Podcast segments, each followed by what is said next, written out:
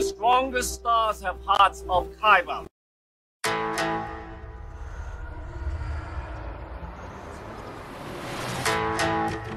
I'm one with the force. The force is with me. Now witness the firepower of this fully armed and operational battle station. We'll use the force. That's not how the force works.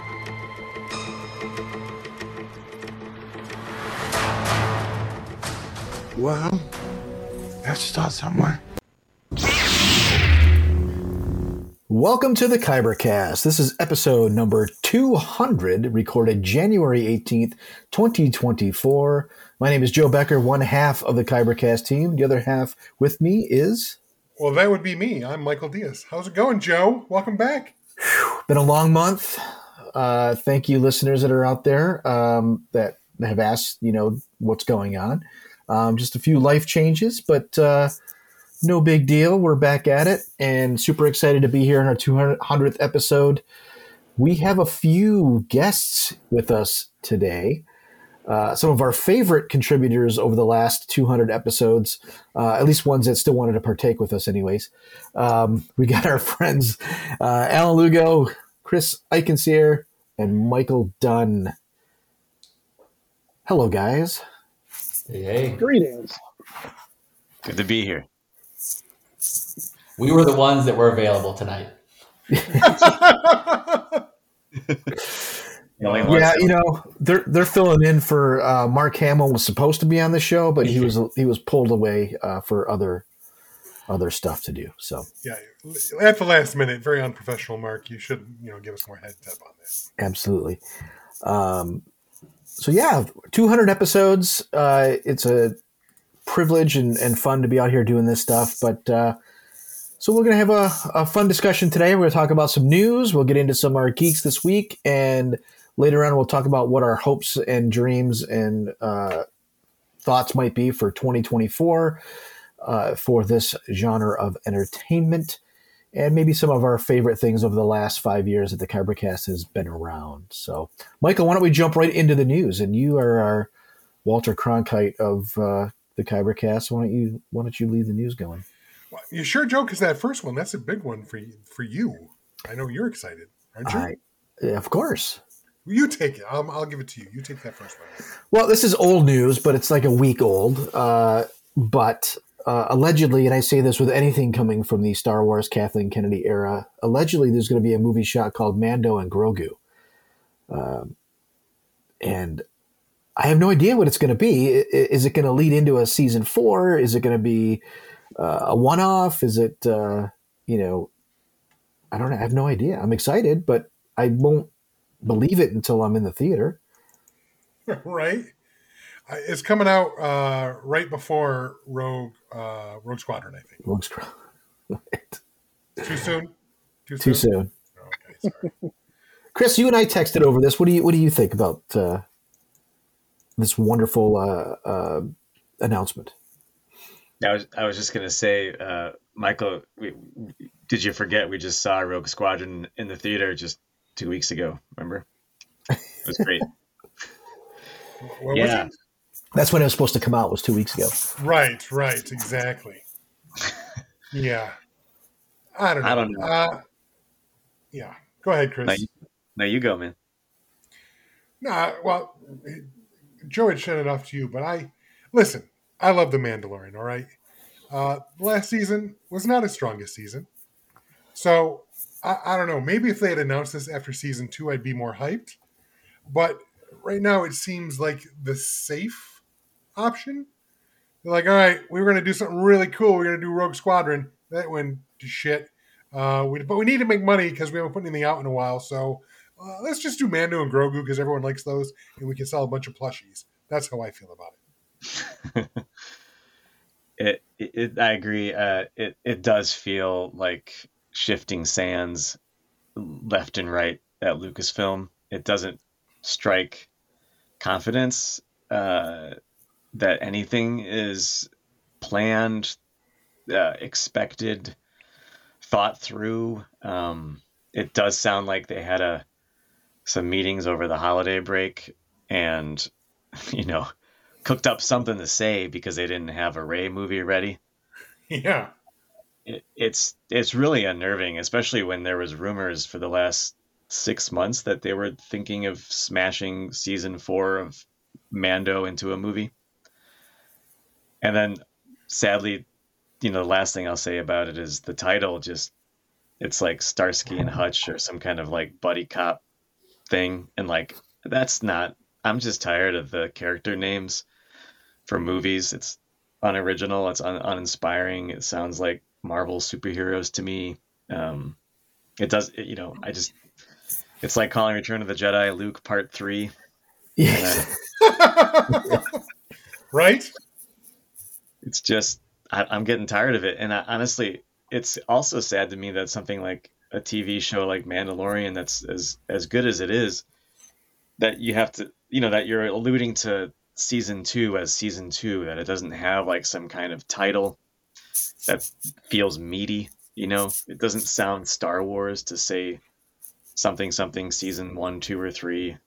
But anyway, yeah. I, can I? Let's go back, Chris. You and I photo shoot in uh, Texas, in Austin, Texas, when a certain movie came out called The Last Jedi. And I remember you and I talking, and uh, you were very. ana- They must have a plan, right? Like they, these people know what they're doing. They have a plan. They know where this is going to go. Now, this. how do you feel about that statement now, uh, all this time later? you, you remembered that, Joe. Thank- I do. There's a big Yeah. discussion. Well, see, I, I continually approach this from a place of optimism, um, where I, I go, yeah, but like I like you said, yeah, like I that's what I would have said. Yeah, they it feels wonky, but they've got to have a plan. Like surely they've talked about a plan, and I think to be fair, I think that there were threads of the sequel trilogy that had a plan or had some thought of where they were going to go. Though Adam Driver just recently upended that notion a little bit when he talked about was Yeah. gonna just go dark. Um, I, I want to believe that there's a plan, um, but at this point now, in the last, honestly, it's just been the last like after the rise of Skywalker, it's felt shakier and shakier and shakier, and the Book of Boba Fett de- deflated me a lot. Obi Wan uh, was deflating. Andor was incredible, and then I'm honestly watching Ahsoka and thinking like, man, the nerds who've watched all the animation don't really understand what's going on. They're approaching the story like you've seen it all, but yet the people who have don't really understand what's going on with some of the relationships. I, I don't know. I, I'm just starting to just wish that there was somebody who had a master plan. Alan, what's your thoughts? Yeah, I think uh, to pull on the same thread you guys are talking about, it's starting to feel a little like I'm going to make like an extreme example here, like a little bit of like The Walking Dead, where like if you don't have the defined end, you kind of just start like reaching and grasping and throwing stuff at the wall and seeing what sticks and oh let's have guest writers and let's have this person take over this show. Oh this is a hot new director. Let's have him own a sequel a series. And it starts to become um it may maybe diluted to a simple way to think about it but it's just a little bit too all over the place without as much focus. But i think to some extent too it's like when you push out that much content like you know like in reality you're never going to push out that much content and have them all be like super precise unless you're just somebody's just ruling it with an iron fist.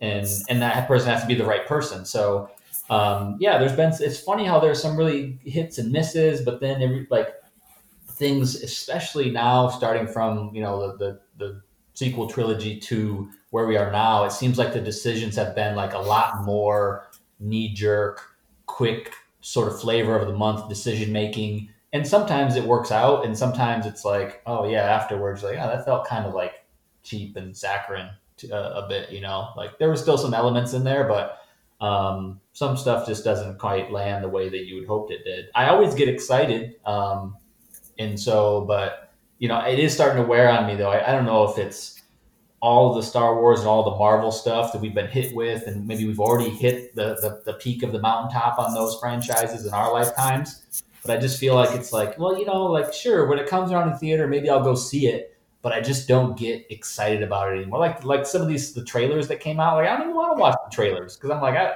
look, just tell me when it's coming out and I'll go see it. Michael Dunn, what do you think?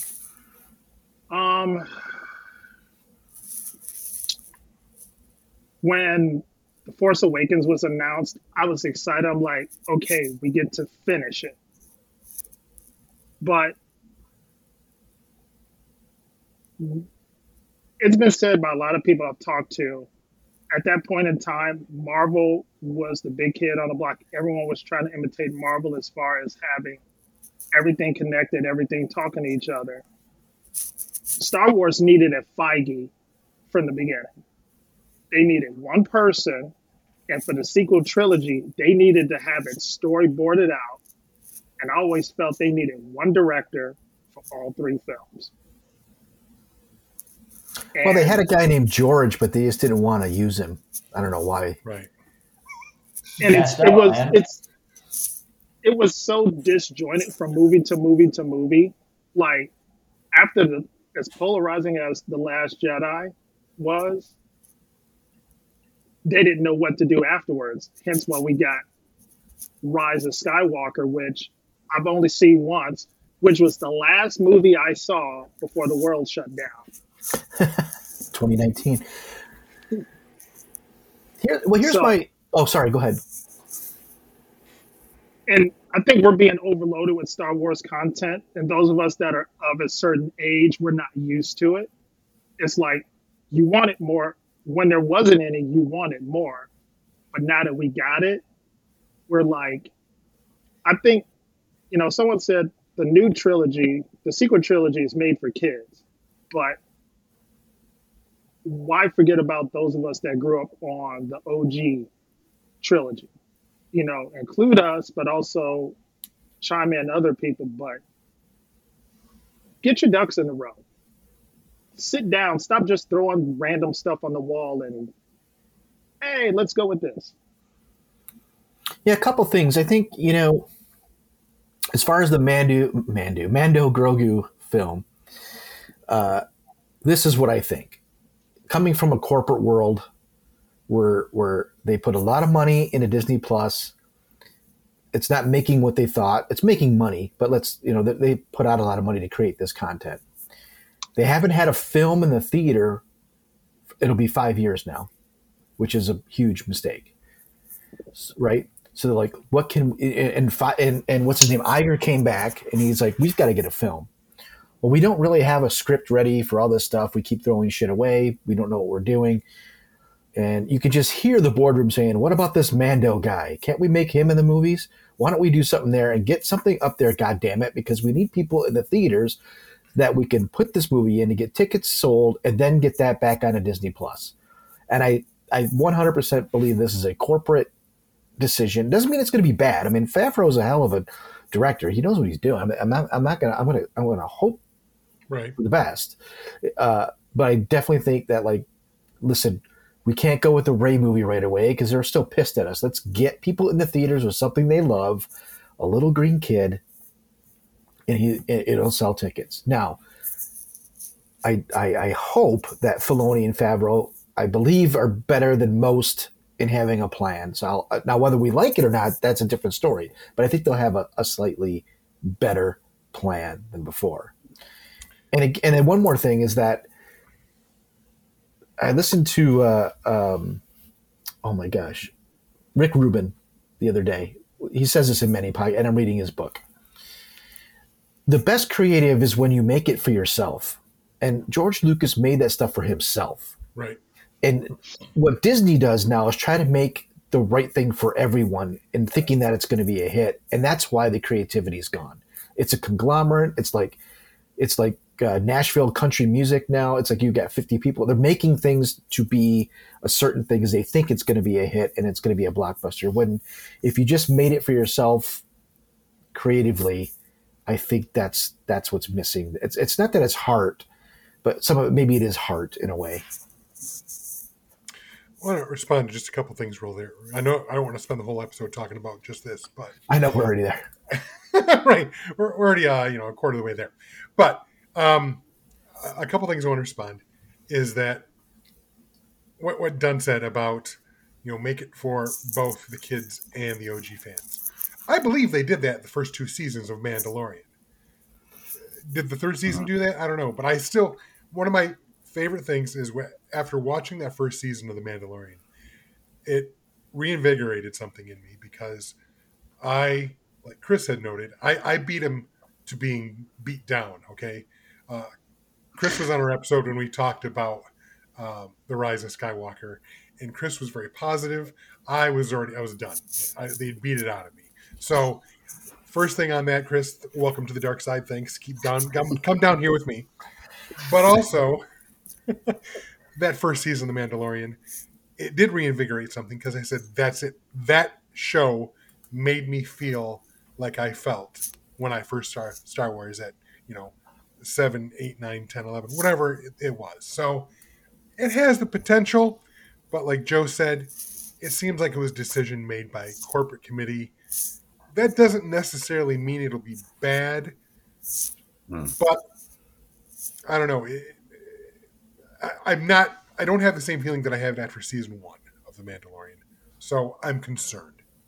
Hey, to, to touch on a, on a historic topic of this 200th episode show, is it fair, or let me let me throw this out there to the crowd here.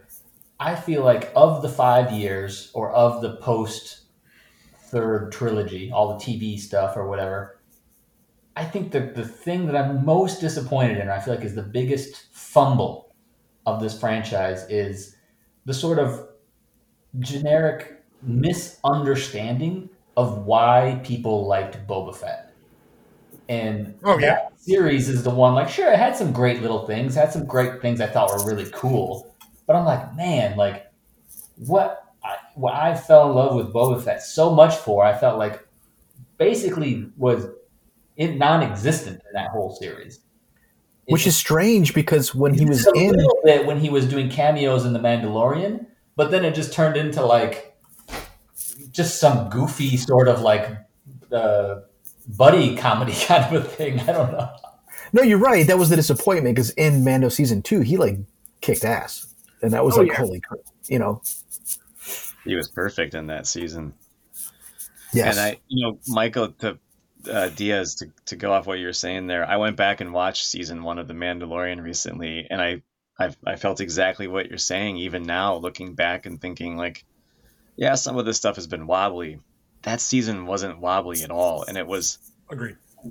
potentially. I have this like brewing theory that like you know, when I think of big corporate stuff, I, I often think about fear. Fear gets its way and weaves its way around all those different people who are involved in a in a big ass company like that. Um, it's hard to avoid. And then, but what what Mandalorian season one had going for it is, it, it probably was one of the biggest and boldest thing that things that they had done because it didn't involve any legacy characters. There was freedom, and there was the ability to get invested in something new and like watch the potential of that thing kind of blossom the way it did when you first saw Luke Skywalker come onto the Yes. screen. Hundred percent agree. Yeah, and I and then it follows other things where I think I remember Kathleen Kennedy talking about not wanting to do trilogies anymore. We- We're gonna, you know, not commit to that. Um, that sounds like fear to me. Um, I've heard that they are scared about numbering films in the saga. That sounds like fear to me. Uh, dialing out the big crawl and the big the big yellow crawl with the explosive music sounds like fear to me because that's like saying, here comes an epic story, get ready, strap in, and all of a sudden, you know, they're they're just not doing that, and they're doing it in all these weird alter, alternative formats. Um, there's just a lot of like notes that I keep and that, that I keep feeling from them that that come from what I would that I'm guessing feels like just like decisions made in fear. Like I think if I mean they they invented the trilogy why would you walk away from that format? And you could use that in the shows, you could use that in movies, just like put up three things beginning, middle, and end. Go for it, like big swings. And I, I feel like Star Wars is, it's like, oh no no no, just everyone knows that character's name. We'll call it that. Maybe we're in for a season, maybe not. Like it, or you know, it's just, or or these movies they've announced. Like none of them are being committed to as trilogies. I don't know. It just doesn't. Star Wars is big, right? The, the the core one of the core conceits of the franchise is that it's huge. It should be, yeah. Yeah, I totally agree.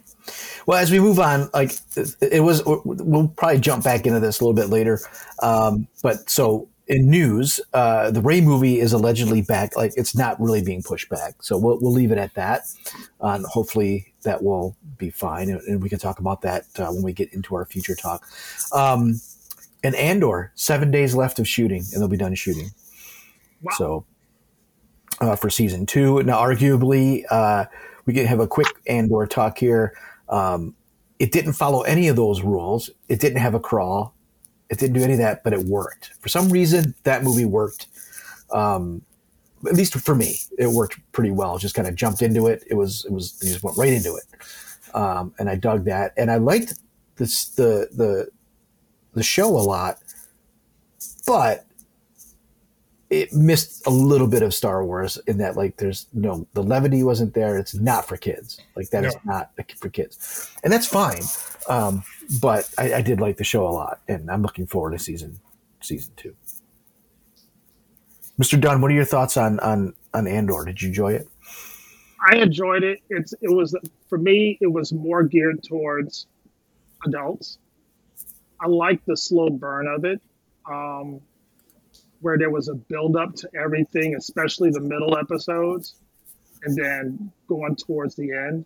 Um, it was something that I look forward to every time it dropped because I'd watch it in the morning before I go to work.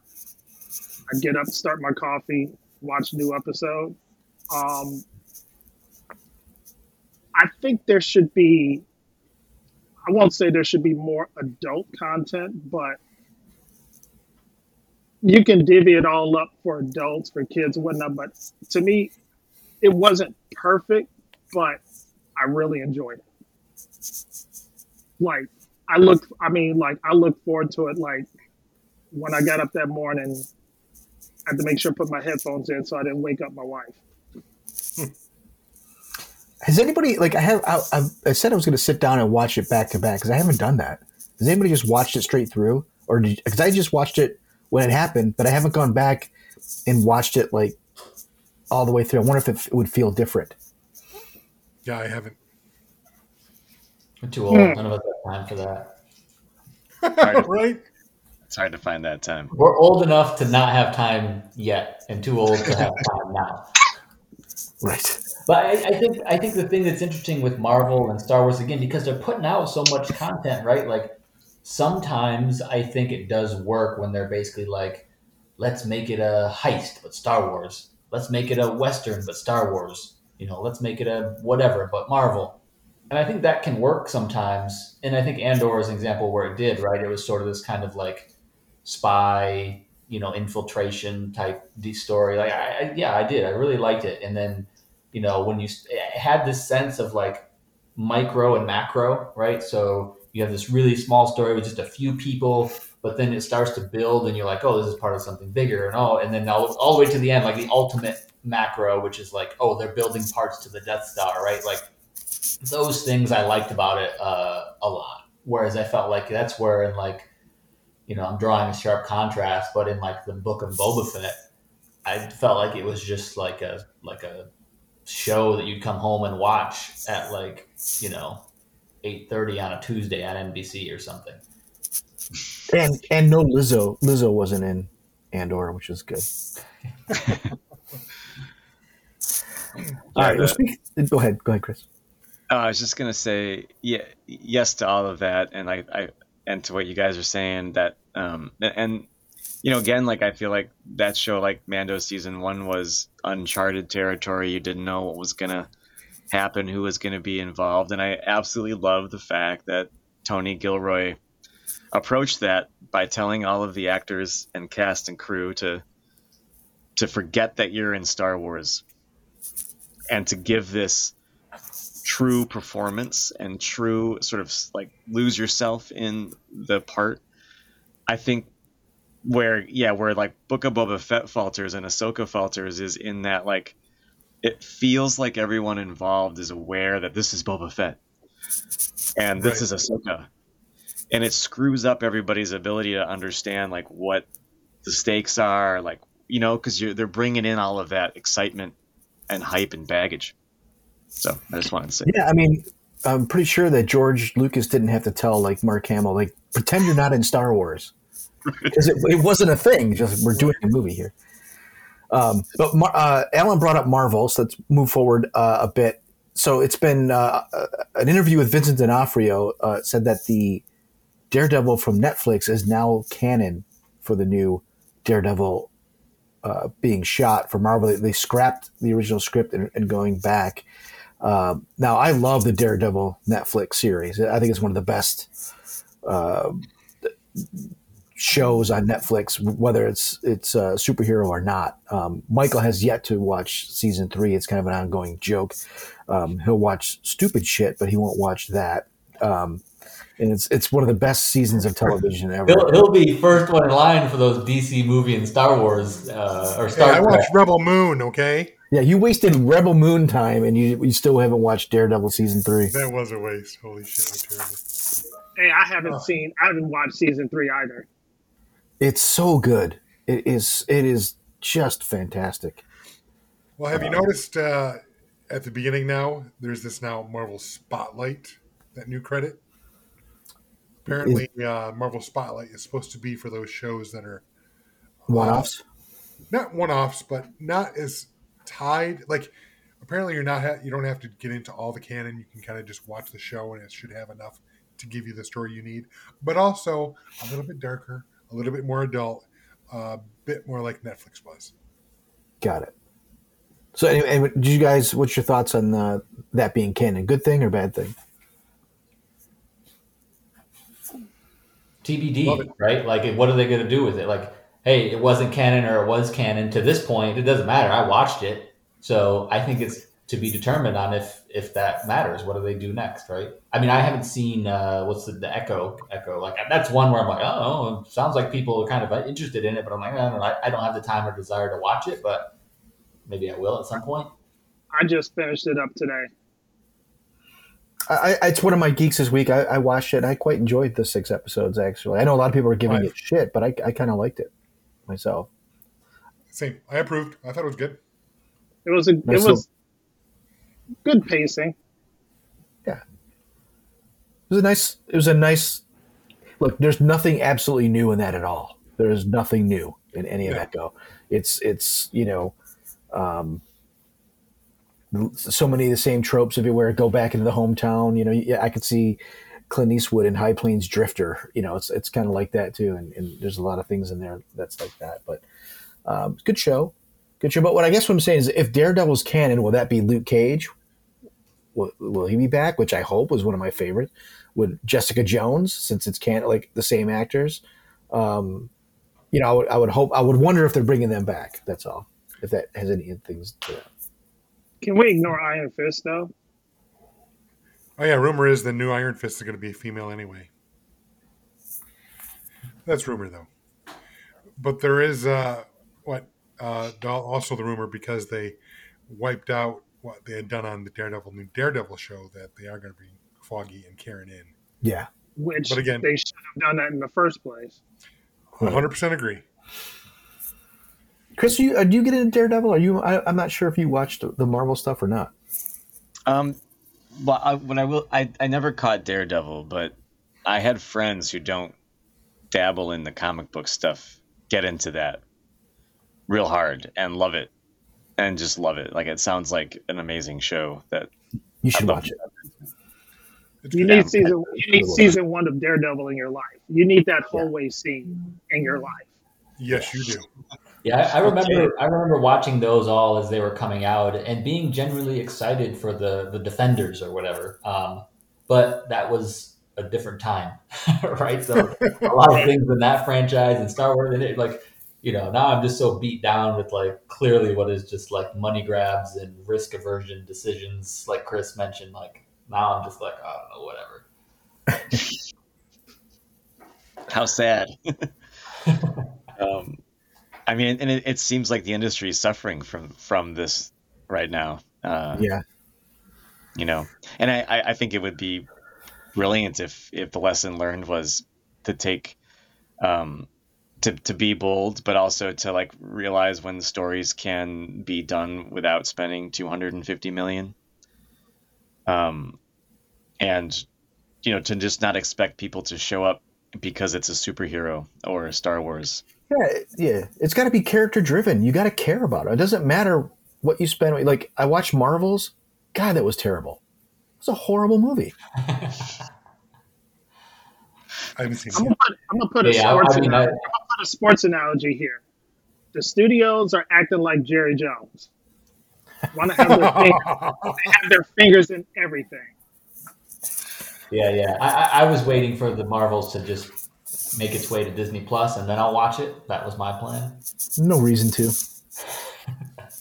Well, oh, I, I will say this though. It, look, the industry in it of itself is in a pickle. There's home entertainment systems are the so good now that you, it's it's unfathomable when we were younger that you would have what you have now. Yeah. It's expensive to go to the theater, so you better see a spectacle. The theaters don't know what to do because if we don't have a big, you know, the best thing that happened was Barbie and Oppenheimer in the last five years, technically Yeah. uh, people go to the movie theater, and they don't know how to. You, you, you no, there's no way uh, a movie like Sex Lies and Videotape would ever make money at the movie theater now. Even when that first came out, it was it, it did yeah, well. the, it was- the equivalent of the I agree with that statement 100. percent The equivalent of that though is just all these whatever net you know Netflix studio movies and Amazon studio movies and blah, and that's blah. fine for home TV. What I'm saying is, how are how is the movie theater, how are the cinema and the theaters going to survive? Like what Oh, what is It's what's going to people? No, I think it's something will always be there, but you know, what is that experience, and what do you have to see? Is it will will you have like big tentpole movies and maybe more live events? Like, did they say, "Oh shit, this Taylor Swift concert that was even though it was a video did great movie theater? What if it was live?" Right. What, what if those events were live and now I can turn my AMC theater into uh, you know a stadium where like you can go see your band play live even though it's you're not there but it may feel better because you got a better sound system that you'll have you'll have you know Yeah. You're with a crowd of fans, like you're with a crowd you can get Yeah, I mean, your- I, I think generally it'll go towards what you're describing, Joe, which is like, what are the things that are making money? How can we capitalize on those things? And it, that's going to go in a direction that's different. Like, I, it's not fair for us to say good or bad, but it's mm-hmm. going to be different from what we knew, right? Yeah. I mean, the problem there, Joe, is that there you, you have Taylor Swift, you have Beyonce, you have maybe Rihanna. After that, it, the drop off is huge. You don't have the big stars to even draw people in, even for that anymore. yeah maybe There's always there's always somebody they're gonna anoint and prop up there when when somebody else falls off.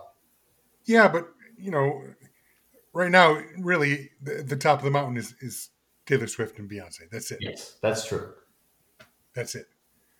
and Barbie is a is a great example of um, uh, sort of of that and not that. Like I think a betting person for the last twenty years would have bet that a movie about Barbie or Hot Wheels or whatever Mattel toy would be a disaster, right? Yeah. Would never work out. But then, if part of what helps it a lot, of course, is Margot Robbie and Ryan Gosling and and an unbelievable lift from um, Greta and Noah Baumbach and like Yes. so there's a there's a formula of like packing in like this sort of gene all these kind of like auteurs and geniuses into a situation that something like that pops out um so both so again it's like that's almost like you could kind of calculate some of that to be like a, a a good bet but at the same time though it does prove that like anything could be made into an incredible event because that's fucking i'm sorry no you can swear we swear on this fucking show all the time Fuck yeah, you can. yeah okay, cool. It's it's fucking Barbie. I mean, like that. Yeah. That's that was a shock to me, and I loved the movie. I've uh, seen it a couple movie. times. Um, and it it made it was emotional. It actually made me emotional multiple times while watching it. But Yeah. but that just goes to show, like again, it's like same old thing. It's story. You know, the executives will draw the conclusion that it's toys and it's X, Y, and Z. But my God, it's story over and over again. It's story. Yes. and she made it for herself. Like I said, the creativity is like I'm going to create for me, and and maybe the crowd will like it, maybe they won't. But I'm making the decisions creatively because they're my decisions and how I want it to be. And lo and behold, people were starved for something new, and they they went out and saw it. So, and Oppenheimer. I mean, you've got a film auteur, which is a very very good movie. Um, Yeah. yeah, it, it's the the potential is there to to bring people in, but let's say marketers and executives get in the way of creative. Still, Yeah. Newsflash. If we're talking auteurs, what about the news that uh, 28 years later is coming out? That uh, Danny Boyle is working on that again with uh, oh, what's his face? Uh, uh, Alex uh, was it Garland? I don't know. I'm I'm not versed in that universe. The- think I saw the first that- one. I, I rewatched 28 Days Later, I don't know, maybe a year ago, a year and a half ago. And like, yeah, it kind of jumps out at you now, like, oh my gosh, this was literally duct tape and scotch tape budget.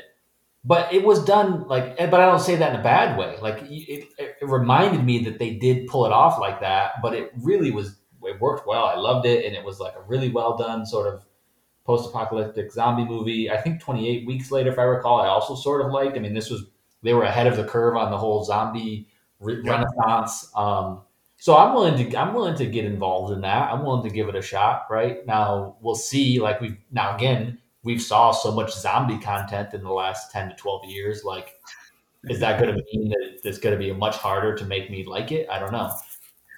Well, here's the thing. So, Alex Garland, obviously, he's getting a lot of buzz right now because of his movie Civil War that's coming out. But he's also done some fantastic films. He did Ex Machina, right?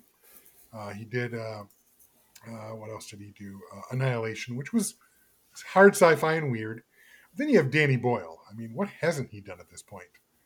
And they were the team that got together for that first movie. And yeah, they did it. I think they filmed that entire movie for $10, but it still works but I think what's interesting, yes, it kind of relaunched the whole zombie craze, but he was actually a bit, I want to say prescient because remember, they're not zombies. They're infected by rage. It's the rage virus. And We are considering we happening- got a real Perfect timing in- in this- connoisseur on the mic right now. in this That's what election election cycle, that's what we need. That's what I'm saying.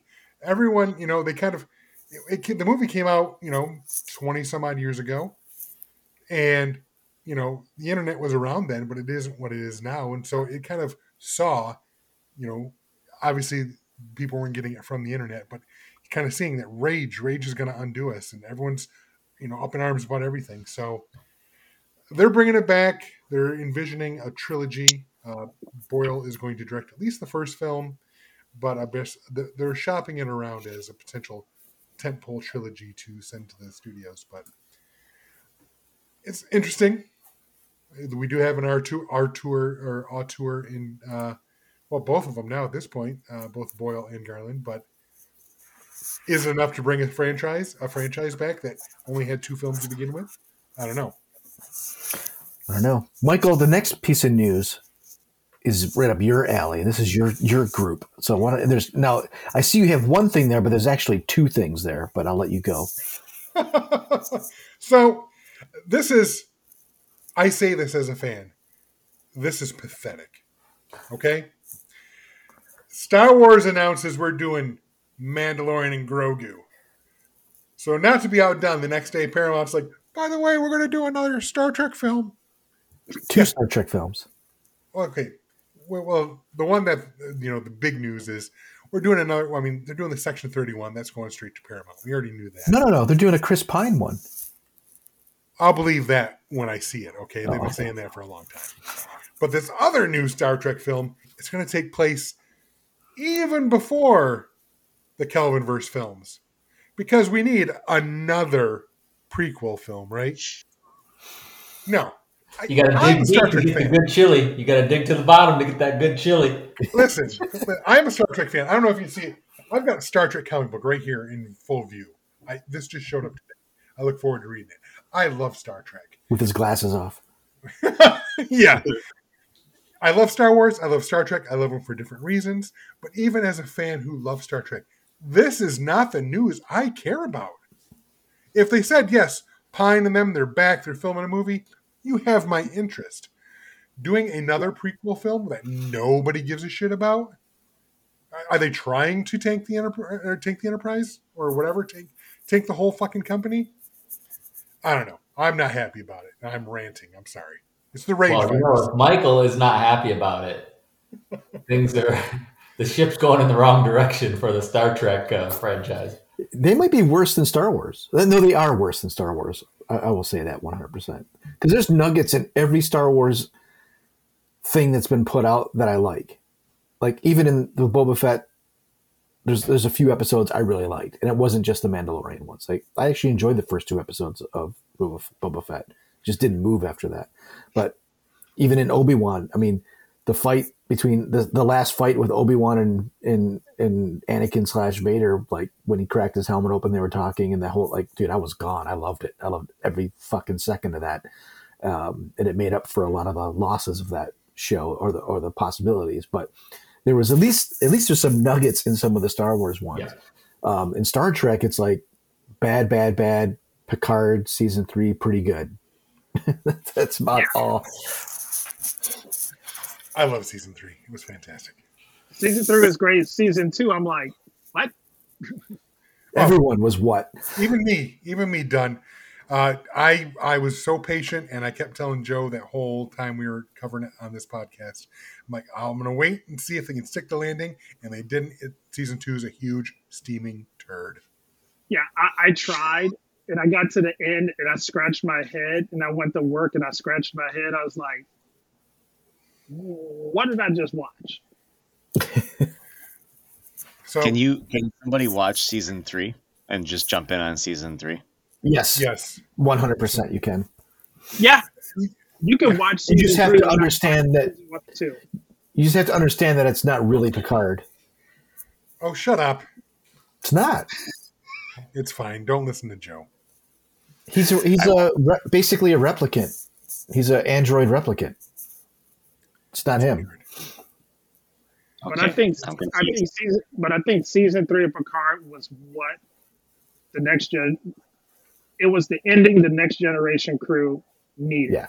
It because was good. It, it's a good. show. Nemesis was a big steaming pile of poo. Hundred percent agree. Even with Tom Hardy, it's still awful.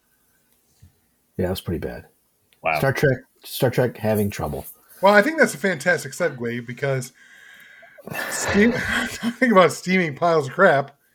Halo season two, the trailer is out. I haven't seen the trailer. I liked season one. I, I enjoyed it. Michael Wow. hated it. Michael hated oh it. Oh my with God. passion. Let me just say, when season one got done, we covered it on the podcast. I said, Joe, I'm not watching another episode ever again. We are not covering. You can cover season two. I am not watching another minute of that show. Yeah. Did you guys ever watch? Did you guys watch Halo?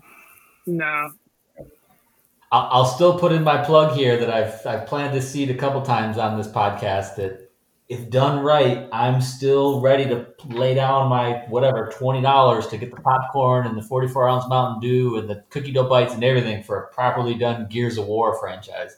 It's coming out. That's under uh, Henry Cavill. I've been hearing about it, but to me that like that's in the same camp as Thundercats. Whoa, whoa, whoa. Oh no, no, this one I believe it's just going to take some time to produce. Henry Cavill is Warhammer. That is not Gears. Oh, I thought he was Gears of War. Sorry, completely different. got it. Yeah, I was gonna say I Oh. thought that one was still just floating out there in the ether with Thundercats. Thundercats. Thundercats. Oh, Good lord. sorry. You said it three times. Sorry. My uh, Michael, you did nail it right there with the, the tone. You get the Boba Fett, Boba Fett, same exact tone, same delivery. Uh, so yeah, There we go. two season two. Something's happening. Joe will watch it. Yeah, I'll watch it. I'll see. I mean, It's better than anything Star Trek's put out in the last fucking six years. That's not true. You also liked at least the first season of Strange New Worlds. Yes. You know it was fantastic. First season was very good. Second season was horrible. I disagree, but that's what. Um, all right, geeks this week. Basically, I'm just going to talk about these things because it's almost like news. Uh, for something different, I watched two shows on Apple Plus that I think are both incredible. Uh, Monarch, super fun, super fun show. Uh, getting into the Godzilla, the monster uh, universe, and then for me as a series, For All Mankind is probably one of the best science fiction, not science fantasy, science fiction stories in the in the last 10 to 15 years. It's just a really, really good show. Um, has anybody else watched it but me that's on this panel? Which, show, Joe? The second one? Then? For All Mankind. Oh no. I started. I started. I watched like the first episode, and I wanted to keep watching it, but at that time, I didn't have the time. That's on Apple TV. Yeah. Mhm. Okay. Okay. It's it's an alternate history of what if Russia got to the moon before we did. Ah, I think I. it, it's not like the, the world slightly changed, but what it does do is because of the competition, it ramps up technology faster because the Russians kind of stopped after we got to the moon. They're like, well, I guess we wanted to do it. They just didn't. They didn't compete anymore as much as that. That we think that if they would have got there first, America would have tried to compete more, and it just kept building and building and building. Um, and there's some funny things in there, but it's really like, you know, uh, interesting thoughts of how things would have changed if they got there first. Um, and it's just you know there's drama, there's family dramas. It's like you know all the shows that have that have showrunners. There's there's other things that go through it. Like you know if you're watching like uh, I don't know Hill Street Blues or something. You know it's like those shows had threads throughout, uh, but set in a different era. But it's gets into politics. It gets into um, you know uh, bigotry and all the all the things that, that the world has gone through in that time frame. Um, it's it's a really good show. Really, I, I think it's a really good show. How well, with that Hill Street uh, Blues reference show, I think you just alienated anyone that's not Gen X. Yeah, that's okay. That's my goal. So I think there's four seasons, Chris. Four. Okay. Oh Yeah. wow, they're four. Roughly ten to twelve episodes, I believe. And they're they're they're a solid hour, forty eight minutes, fifty minutes. I told you, Joe, I plan on watching it right after Daredevil season. Daredevil season three. Yet he watched all of second season Picard. And well, so did you. We, Yeah, but I I, saw Daredevil three, so I don't know what your what, what's your comment. well, I did also watch again Rebel Moon. Did everybody watch Rebel Moon? We should talk about that real quick. I mean, I mean, I did fall for it for a minute and said, "Wait a minute, was was this a Star Wars series I missed?" And then I was like, "What the hell? Who like? What, what are they trying to do with that shit? Come on, make get a more of Dude. A What? That's just terrible. It's so bad. There's some shots in there that make the the uh, the volume of the Mandalorian look like it was shot in the real world. totally. Like it's like they literally did 1950s rear projection and just sat in front of it. Like, what the fuck am I watching right now? To be fair, I am not a Zack Snyder, one of those people that likes to pile on him. I actually didn't ever see Justice League until they released the Snyder cut, and I was like, all right, I got four hours to waste. Let's watch this. And I actually was very, I was entertained. So, Yeah. you know, it is. That was one of the I, best. That was one of his best. Yeah, I just I just recently watched rewatched the uh, the Watchmen a couple weeks ago. that's a great movie. That's good. Yeah, he has his moments. I mean, 300's fantastic. Uh, still, one of his best films is Day of the Dead. I mean, that's you've got him directing, and you've got uh, Gunn who wrote the story. So, who knew, you know, 15, 20 years ago that was going to happen? It's a fantastic zombie movie, but not so much with Rebel Moon. not so much. Yeah, I mean Not that so that movie, you know, and that of course that was such a Star Wars thing, and people were speculating about it. And I think, man, the the the fandom menace would have jumped with full claws if uh, Rebel Moon had been awesome. And Yeah. I was almost kind of glad that it wasn't for that, just Yeah. for that. Yeah, no But kidding. it was un- it was unwatchable. was It unwatchable. was, un- and I watched the whole thing somehow. It was Same. unwatchable, but I watched the whole thing. Joe's a man, man of conviction and commitment. Well, it's like I gotta see how, like you know, I gotta see how bad it is. I mean, knowing that that fucking guy would come back to life, I'm like, that guy's not dead. Hey, what's the one? Like, I, that. I'm bouncing all around over here, but there's what a series that's like a future technology deal on Disney Plus that I've been hearing some good stuff about. You guys see that one?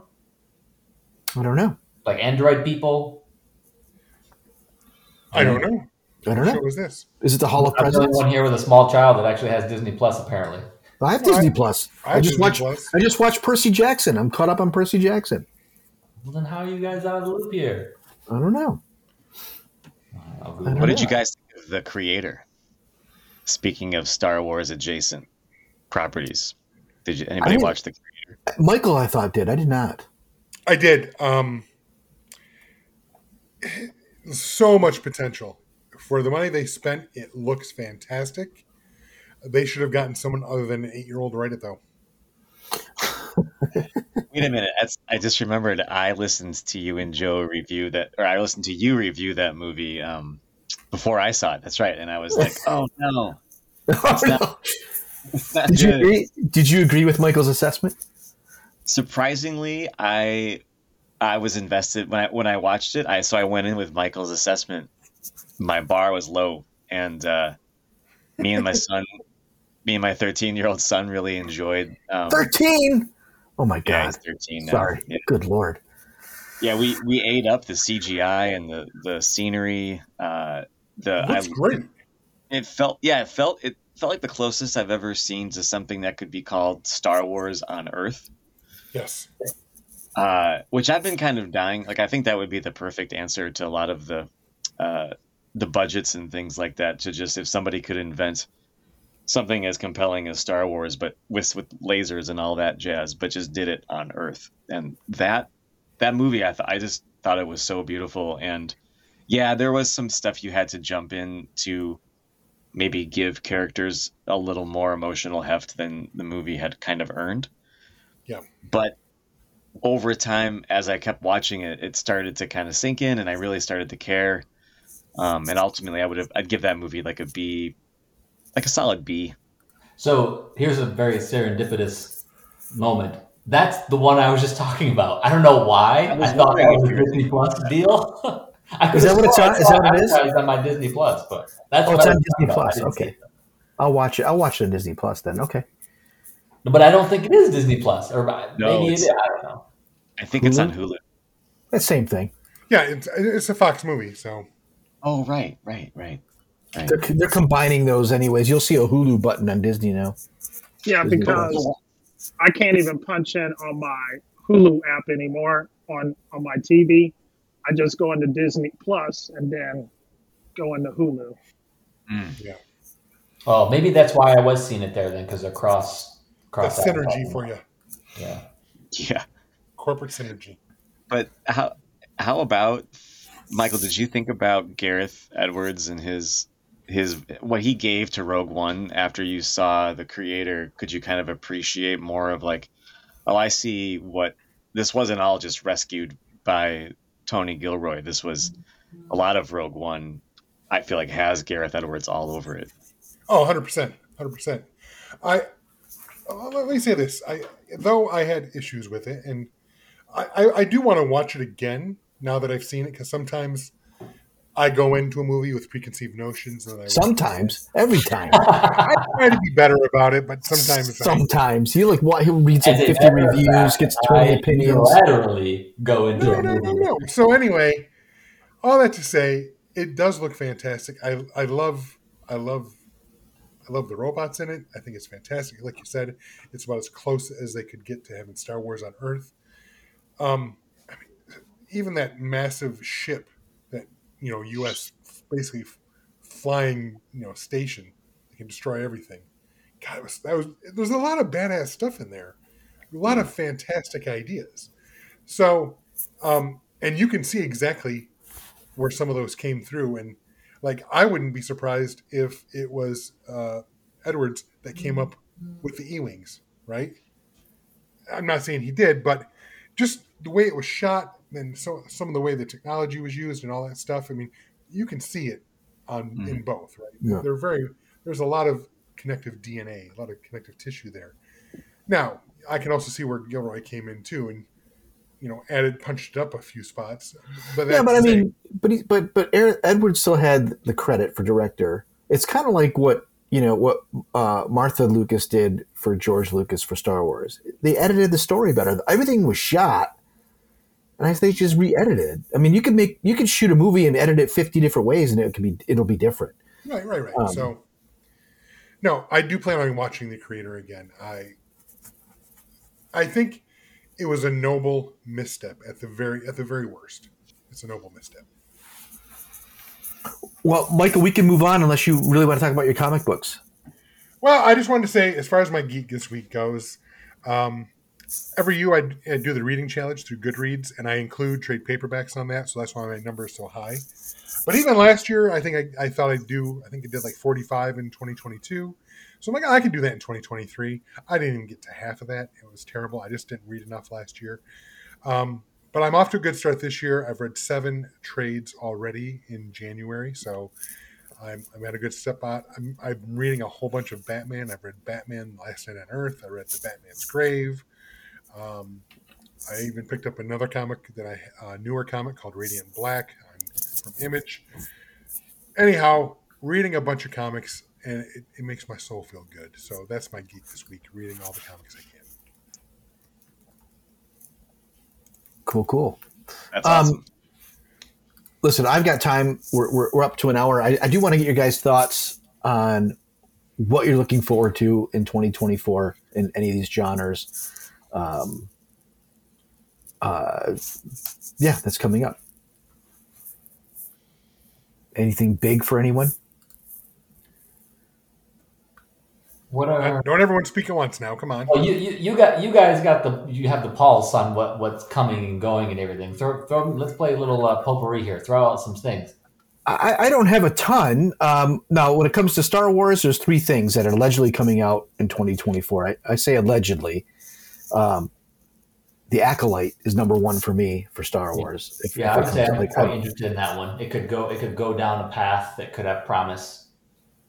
it could be that bold thing that's totally different. Um, I've read a little bit of um, that era uh, of those books, and I actually quite enjoyed them. I, I have to I have to get jump back into it because I'm jumping around uh, in books. But uh, um, oh, did we lose Chris? Oh, we lost Chris. Um, maybe he'll pop back in. But yeah, I'm really looking forward to the acolyte uh, in that i i that's coming up for sure. Um, anybody else on acolyte? No, I'm I, I'm excited. So, well, let, let's. So, okay, you mentioned Star Wars three things. You got the acolyte. What else? What else is coming out this year, Joe? Um, we got Skeleton Crew. Okay. Anybody there? You, you in, into your uh, what's our buddy that's leading that? Um, Jude Law. Jude Law. Jude Law in Star Wars. Anyone? Is he going to be a Jedi? Is he going to be uh, a scoundrel? What's he going to be? A bounty hunter? What's his RPG role? Uh, and will will they will they pick up Ahsoka? I think a second season of Ahsoka just makes sense. I think it's going to happen. No, that that's already greenlit. Okay. Um, but I mean, are they going to like? Is the end of Skeleton Crew? Are they going to land? Because they're supposed to be lost in space. It's kind of like a Lost in Space adventure, like literally, like taken from Lost in Space. Um, you think that maybe they'll run because like they're stranded, right? But what if the Skeleton Crew and these kids happen to find Ahsoka? That Um. would be interesting. That's my take. Maybe that little owl will like lead her, lead them to it, like through space. I don't know. There he is. Welcome back, Chris. Sorry, guys. I don't know what happened. It's okay. We were just saying the two things. Like we got the acolyte. I was wondering if you were interested in with that coming out, and then Skeleton Crew for Star Wars. Yeah. Um, I got to say, I'm really stoked for the Acolytes. I have dreams of Darth Plagueis and Darth Tenebrous dancing around in my head. um, there is even a rumor cameo from Keanu Reeves that uh, RFR reported on um, Yep. a while back. Whoa. Yeah, that I haven't heard mention of. um, that's exciting. Uh, Now it's during the end of the High Republic, which you know Yoda's all through the High Republic, so it'd be kind of foolish not to have Yoda in this. Yeah, yeah. And there's a Wookiee Jedi, right? There's just like a lot of cool stuff built into that. That I think Leslie Headland makes knows how to make sober, cool, s- spooky, weird stories. I don't doubt that this will follow in like the Russian dolls kind of template to me, like or not template, but that that tone or mood I think could be amazing. Um, and man, like I, I've if, if any of you guys have read Darth Plagueis, the EU book, if they if it's one quarter as creepy and dark and strange as that book is, man, that that will be an amazing. Uh, I'm afraid to tie it to that. I, I, I think they may hint at Darth Plagueis, but we'll see. I wonder.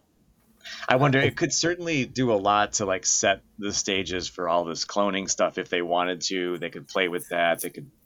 They could play with, yeah, the the idea of um, of extending, you know, beating mortality and things like that. But or they could just simply play with cool new Sith characters that we've never seen before. Um, so that's Yeah. hard to Have beat you- that. Did you read the Darth Bane series? Anyone? I did not. Those are good books. I can't remember. That's where the Rule of Two begins.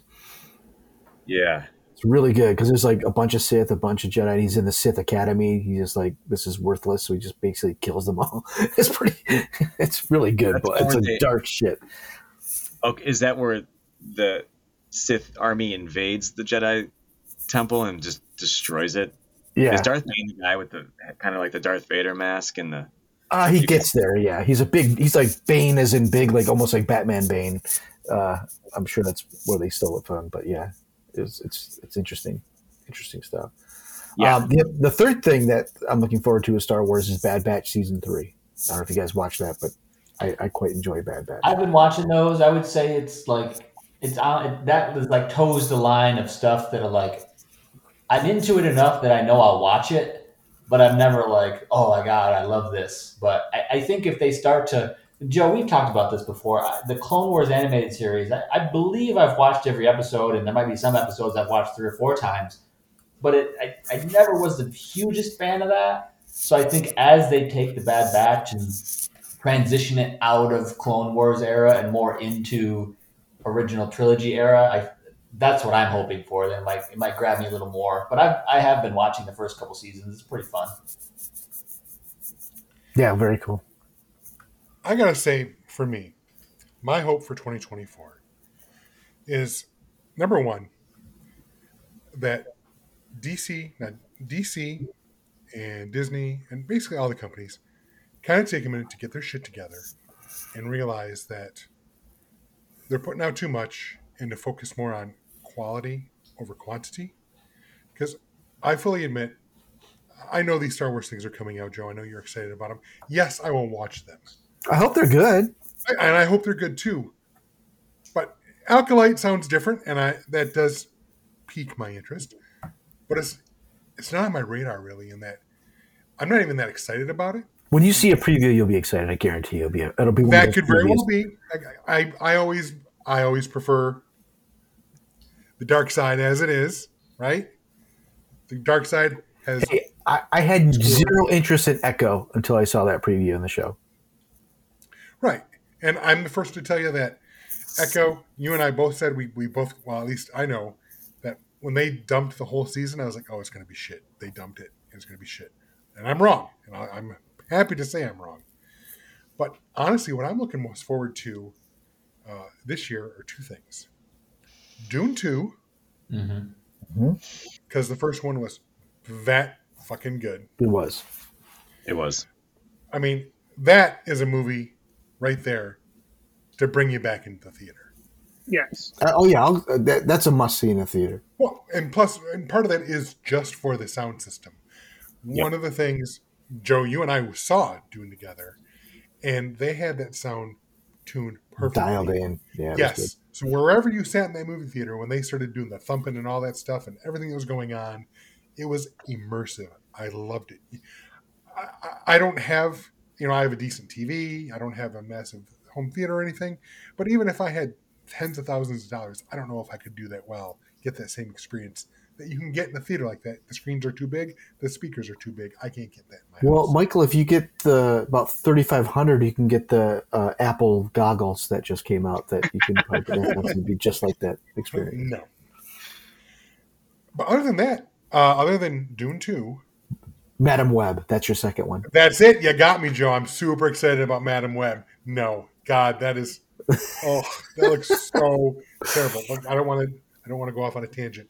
The longest running time of any Marvel film, any any Spider Man universe film in the Sony Um, world. I'm actually excited for the only Marvel film coming out this year. Deadpool. Deadpool is going to save the MCU. I can Oh, tell you yeah. that right now.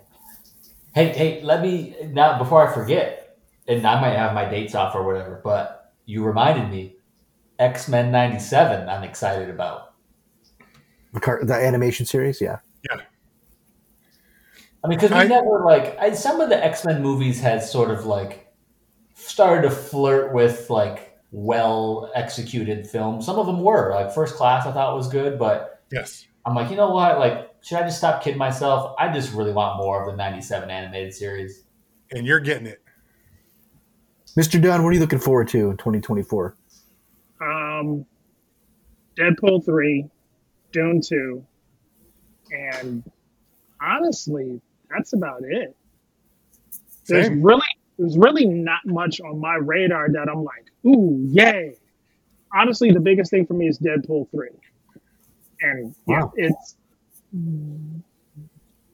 how is he going to combine everything and bring himself into the MCU, and are they going to give Ryan Reynolds carte blanche? They have so far, and it's worked. Yeah, I, I, I didn't need, need to beat a dead horse, but I'm super excited about that too. Well, this is the first time it's under Feige rule, right? Yeah. Correct. Yeah, so we'll see. Chris, what about you? I forgot about Dune 2. Dune 2 is going to be high class, top notch filmmaking. I will definitely see in that, that in the theater at least once, and definitely in IMAX. Yes. Um, yeah, I caught. I was able to catch Dune One in IMAX, and it was outstanding. Yeah, I that and Acolyte. I I worry about Skeleton Crew. Uh, I I'll be surprised, honestly. I saw you know you see the the promo stills of like the kid with the dots on his face and stuff, and he's supposed to be like a little baby uh elephant, uh the blue elephant character. Oh, really? Yeah, like a little kid version of The that. keyboard and, like, player? That could be Matt terrible. Rebo? Yeah, like yes, a young Max Rebo. Yeah, Max Rebo, yeah. that could be terrible, but it could be great. But it could also be I don't know. That show sounds a little flimsy to me. Who doesn't want a young Max Rebo character? I mean, come on. You know, would add to us. he's proven himself in the Spider-Man series, so that's that's got a lot for me. Like he made all three of the Spider-Man movies, um, and so he's I think he's got a good tone and a good way of storytelling. So I have some faith in that. Anyways, we'll see. Yeah. For me, I'm going to throw one out at you guys that I'm looking forward to because I really liked how they rebooted the series. It's it's it's been probably over the last 12 years uh, that the series has played out, but Kingdom of the Planet of the Apes looks fucking cool to me. Um, and I just love the reboot of that stuff. Uh, they're very, very emotionally driven characters, um, even though they're CGI apes. But man, they ju- it's just such a story that like to to get you to care about the animal more than humans is a very uh, at least for those first three movies you you you know the, the humans are the assholes but now it's going to shift over again to like like the first planet of the apes movie back in you know the, the 70s that came out. And i'm looking forward to what they do here and and and, and how that works out. And uh, uh, I, I just think it's uh, it's it's it's one of those things that like that whole world arguably pushed sci-fi way further ahead than anything else back then. When I was a kid watching those on the four o'clock movie, and they were done like in the seventies, and you're watching the Planet of the Apes movies, you're just like, holy shit! It, it, it was you didn't know it was great makeup back then. It was incredible, oh, Well, incredible. and also, stuff. we take it for granted now, but that reveal at the end of the first movie yeah, blew people's minds, right? yeah, So Yeah, that, that, that was like yeah, that was a heck of a reveal. And, and I was I wasn't around for the original stuff. I was born in '82, but yeah, the new movies I've enjoyed them. I've enjoyed them, and and then Joe, I do like the arc you're kind of talking about. Is like I think it is easy to make the human race the bad guy because I think we all have that like self hate as a species, so that's easy to do. But I like it when it goes, and then you're like. No, no, fuck those monkeys. Go back to testing shampoo on them. yeah. wow, Like, Wow, you know, you're, that's- gonna get, you're gonna get there eventually. You know, we're not. You know, like that's that's like our the human condition. Like, yeah, we have that uh, empathy, but it only goes so far. Yes. Yes, yes, yes. Um, yeah, I, and other than that, I don't really, you know, I don't know exactly what's coming out. Um, you know, I'd have to go through the whole list, but in my head, that's what I've been looking forward to. And Well, let me throw a couple highlights out there, and people can yay or nay these. Uh, Furiosa, Mad Max saga, the uh, Hey, didn't I text you guys about that? Look, there's something that I I would could not be more potentially excited about. But when I saw the trailer and I saw how little it appeared that they were using practical effects, it kind of just broke my heart. I have about Oh, a point point zero zero two percent uh, interest in this this movie. I, I- Why I do you say it- that, Joe? It did break my heart, but I'm still kind of excited about it because Mad Mad Max Fury Road. I don't know, one of my top favorite geek things of the past 20 years. Got I just I just didn't get into it. I just I didn't saw nothing new. It's like okay, another. Let's just the world's in a bad spot. Let's race for fuel. Like okay, they did this in the seventies. It's not any better. You just have better effects now. So the story's not any better. uh, I would say that uh, Fury Road is way better than Beyond Thunderdome, though. Yeah, that was the third of a bad franchise. I mean, the, the, not better than you know Mad Max. And then Well, I mean, I think look, you were getting into this territory, which is what makes our debates so Yeah. fruitful. Is you have to define better because I would say, in some to some extent, Mad Max Fury Road did a thing better than any movie ever in terms of the car stuff, the vehicles, you know, real ones. Now, okay, then you could say a bunch about Joe. You could say, well, yeah, there's nothing new about the story. I mean, I can't argue that. But to me, some of the stuff they did, I'm like, I've never seen it done that well. I guess what I'm saying is like they they had the story from before. Why did didn't they take it further? Where could they go? They didn't go any further than than what was given to them before. It's like saying like, you know, Empire Strikes Back went further than Star Wars. It changed it. It just it, these aren't going any further. It's like alien movies. They're not any further than they were. Here's the here's the monster coming to get me. Okay, I've seen it five fucking times. How many different times are you going to do it? No, Aliens took things further. Aliens did, but nothing after that. Correct. Right. So it's like, what are you going to do? Okay, you're going to chase each other in sand again. Great. Looking for fuel. Fantastic. Yeah, I don't know. I think that that's like uh, again, it's, it's you're not like factually wrong, but I think this is one of those Joeisms where I'd be like, yeah, but you're choosing to apply it to this, and that logic No, could be I apply it there's to a lot like of five things. I'm tropes that exist in any element of storytelling. They all are. Well, Nowhere's Joe going does have a point through. in that. So, the original Mad Max, Mad Max Two, Mad Max Three, um, you know, it starts right before the apocalypse happens, and then Road Warrior, it's already happened, and then you know, Beyond Thunderdome, it's still in the middle of it. So, Fury Road comes out, and there you have Max, and there you have Furiosa.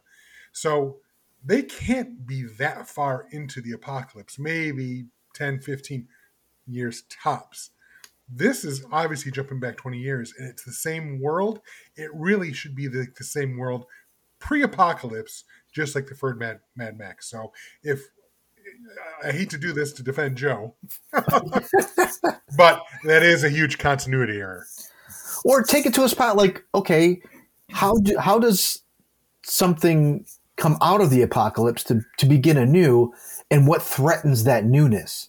What threatens the, the survival? Maybe that's a, a stronger story. Like you've got all this death and sand and you can't grow, but maybe there's a spot where there that through human innovation they found a way to survive, and here's an o- oasis of some sort.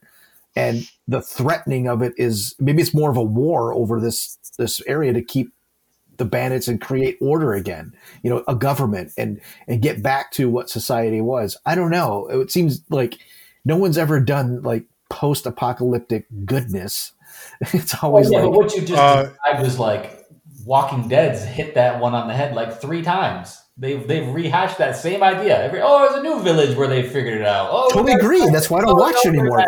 100% agree. That's why after three seasons i'm like okay done. Because they haven't they're not moving forward. But Joe, they did find land in Waterworld, so there is that. there you go. You're right and the postman did deliver meat. Yeah, yeah. Take your pick, Joe. With You, Tom you, Petty. you can go way completely over the board on practical effects. You either get Mad Max Fury Road or you get Waterworld. Take your pick. That's it's binary. I don't care how they do the effects. I just care like where are they going to take that story. That's all. to bring the conversation all the way back to the beginning, maybe this is the ultimate expression of fear when you don't have a George Lucas at the helm who's gonna push and push and push open that story further and further that like when it's in the hands of just corporate boardrooms and stuff they come up with like the terminator franchise which stops going anywhere after a certain point and repeats. You're, you're really right. I mean there's a lot of these. Alien mad max there's a lot of this stuff where um yeah you're just like oh, all right here we go again. Like that's playing it real safe. I agree with you, but also back to what kind of like you said with Barbie was if it's the story, you can still make it interesting because case in point, Predator should be in that list of they keep trying the same thing, but then they did Prey and they revitalized it, but they went and did something different and told. I mean, the story's not that different from the first movie, but it's a good story, and they focused on the characters. You became involved and, and, meshed. So Now, for me to be a complete hypocrite, I'll watch John Wick 50. You know, I did just start watching those. I watched John Wick one, John Wick two, because to this point I've never watched any of them, and and I got sick of people telling me I look like John Wick, and yet I haven't seen any of the movies. So I started watching them, and you So know what? Alan's like, yeah, I'm fucking back. They're kind of fun, but uh, not really my thing necessarily. They're kind of fun, I guess. Come on, you were pissed after they killed his puppy. Come oh on. well, yeah. Like again, Yeah. talk about fucking a cheap pop. Like Yeah. Yeah. Like the, oh, I don't know. How are we going to make people fear? You know, care about this guy? Let's kill a fucking puppy. Like come Yeah. on. Yeah, yeah. it worked for me. Worked for me. Worked for me. Um, all right. Any, I mean, we could keep going forever, and I don't want to have to guys do that. But any, any other last thoughts or uh, whether it's Star Wars, whatever that you want to get out for? And, and thank you guys all for being part of our 200th episode extravaganza. I hope we do another 200. Um, uh, uh, I love working on this thing. We, we know we're not, you know, the, the world of podcasting has changed. Um, speaking of the corporate world, uh, I'm going to get on my little soapbox here.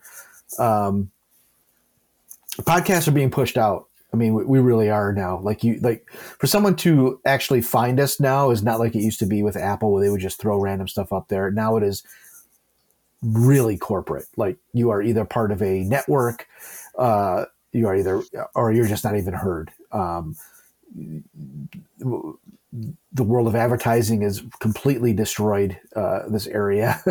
um, but as long as all I fight for, uh, so those that listen out there, just just make sure you understand that like keep RSS feed podcasts alive. Um, uh, it's just your way of connecting with people, an easy way to get your podcast. Because somewhere down the road, it will end up like Spotify, where like you got to pay a subscription to get all all podcasts, and the, they they want to end RSS feeds. They they really do.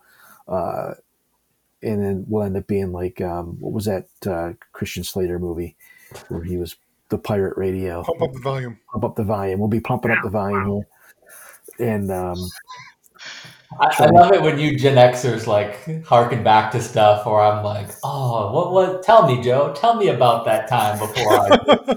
yeah. In the- yeah. in What's the that? before I could I could have went back to uh, Christian Slater and Gleaming the Cube, but I won't go there either. Good God, show your age, Joe. Just look on the screen, buddy. You already did it the Hill Street Blues reference. I mean, come on.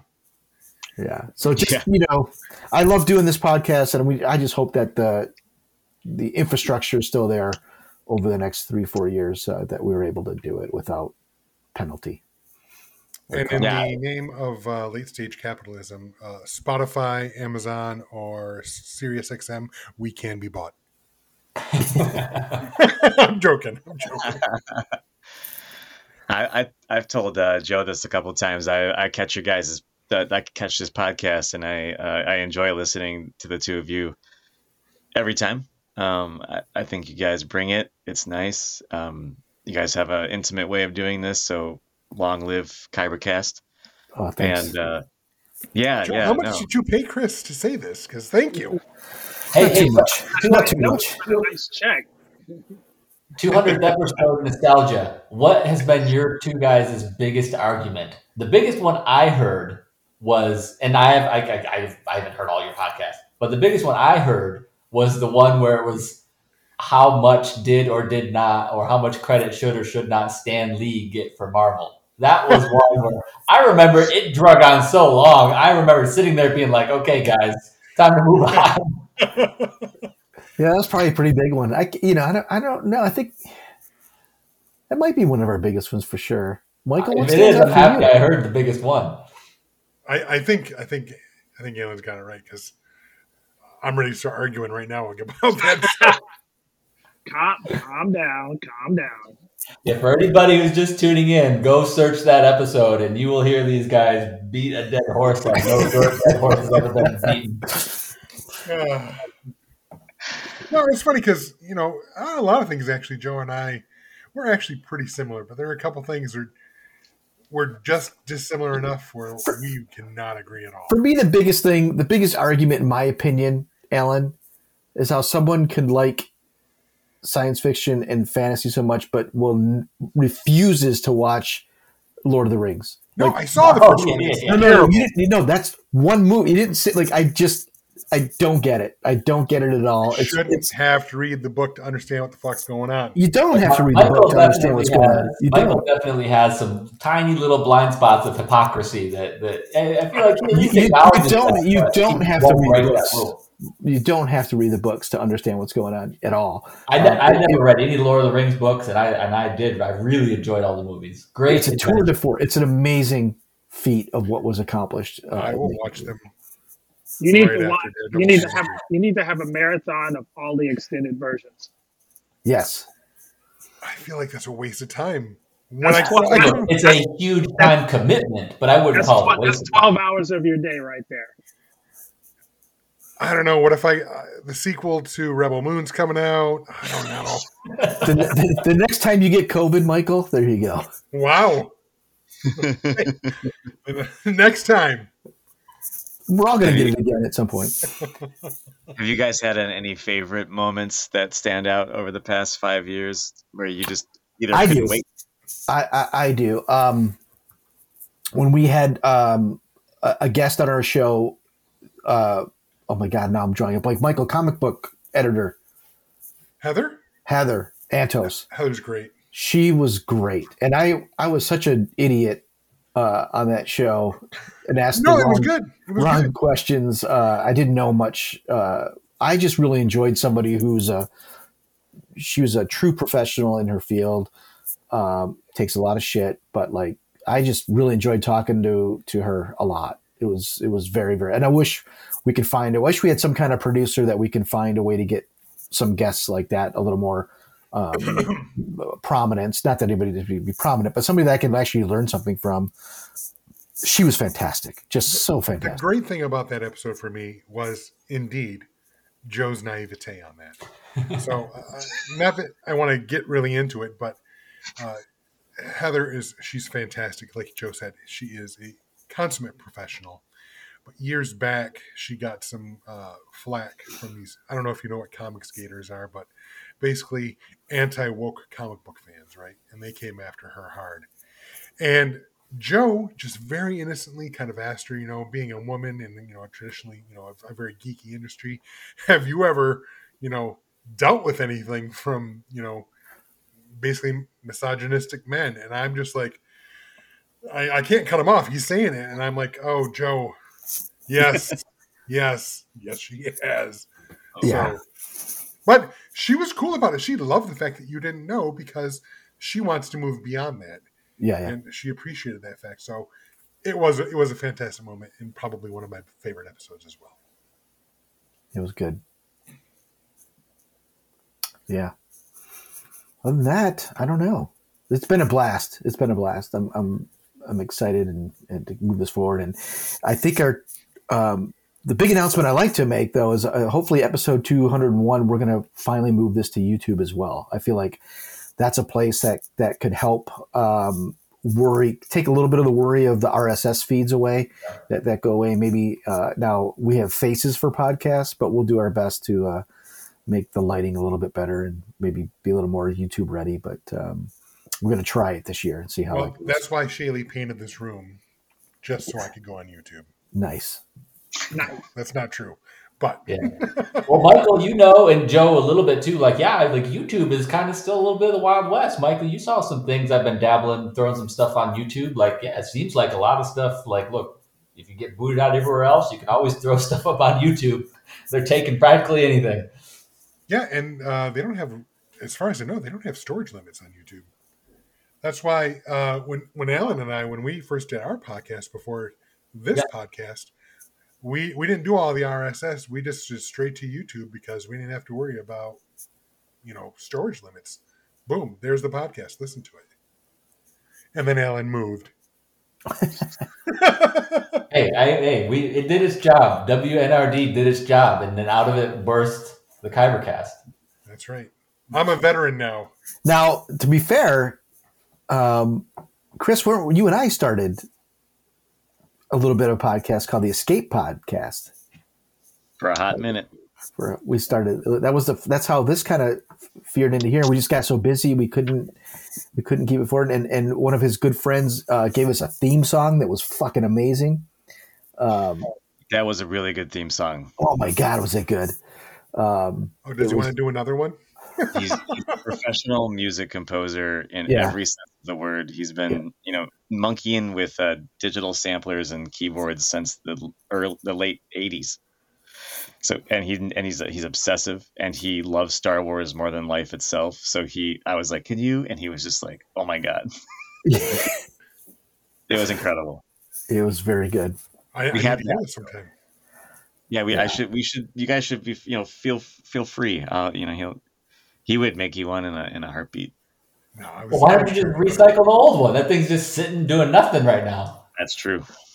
That would be great. I, it had its time. Uh, uh, I, I did the one. I, I Yeah, you so- know, Joe. Wow, that's been done. You got to go somewhere I new. go somewhere new. I, I did the uh, the intro to this this podcast, which is probably played out now, but I kind of like it when I hear it. It's just not, I don't know if anybody ever even listens to the words when it when it first starts. And Yeah, yeah. Well, I haven't recently, but that's the it's the uh the uh the force is one with me, I'm one with the force, or whatever that whole deal. yeah, Yeah. but it has the solo preview music that was uh, I used this from the movie Solo preview music in the background. Uh, is where Oh. is where I pulled that from. Nice. And I don't even know if anybody gets to the end of the podcast with the stuff at the end. You guys listen to it all the way to the end? I always wanted to ask listeners. I, I have a few times because you know I put it on and I just leave it on right, and it just runs to the end, and then Yeah. like yeah, then all of a sudden it's like oh, there's the outro music. Yeah. Yeah, there is a cool episode. All episode. that work, no one cares about Joe. Yeah. no, I just find I, I found the words from Star Wars that were funny. It was like you know I ended it with uh, uh, Han Solo shooting the console, saying it was a boring conversation anyway, and then it ends. I still, to me, it always cracked me up every Yeah, time I I've edit. Every time I edit the show, I'm like, huh. Here we go. Yeah, No, 200 perfect. episodes. Thank, thank you all for contributing in some way, shape, or form. Not only to this episode, but I know each of you have been on at least once, if not more. They'll be on again, I hope, if they want. yes, I- I'll be Doug, back I know soon. we- yeah, we still need to do that Spider-Man uh, into the Spider-Verse episode. That's right. Uh, we've talked about Alan. I'm sure we will talk Star Wars and uh, other things, and then Chris, I, I am sure we will also talk to you about Star Wars at some point because When I need an ally, I'll bring Chris on to help me uh, I would love that. get through. The one thing that is fun was when Alan comes on, is that you don't know whose side he's going to take, and sometimes it's me, and sometimes it's Joe. I know exactly whose side he's going to take. Alan's side. Well, yeah, but Yeah, I mean, in, in any given time, one of you gets lucky and chooses the right side of the argument. and you're uh, both about 50 50 on being right. well, on No, that I- note about getting lucky, All right. All right. Michael, let's ask fans and listeners how they can uh, get with us. And then, you know, Josh, if you're out there listening, so sorry you were going to be on this episode. We will get back with you and we will get you on an episode very, very soon. hundred percent. Uh, but for anyone else out there, if you'd like to follow what we're doing, you can find us on Twitter, uh, Twitter, Instagram, and Threads at Kybercast, or if Facebook is more your jam, you can find us uh, both a group and a page at the Kybercast. And if you want to check out our Patreon page, go to patreon.com slash kybercast. Or if you really want to help out the show, smash that subscribe button like the kids do. Uh, make sure you tell your friends about our episode or our show. They can go to pretty much any podcatcher except for Google's now. Are they done now, Michael? Is your Not Google April. Okay. Uh, that'll be closing down. They'll be sunsetting that uh, as Google sunsets in the next 10 years. Um,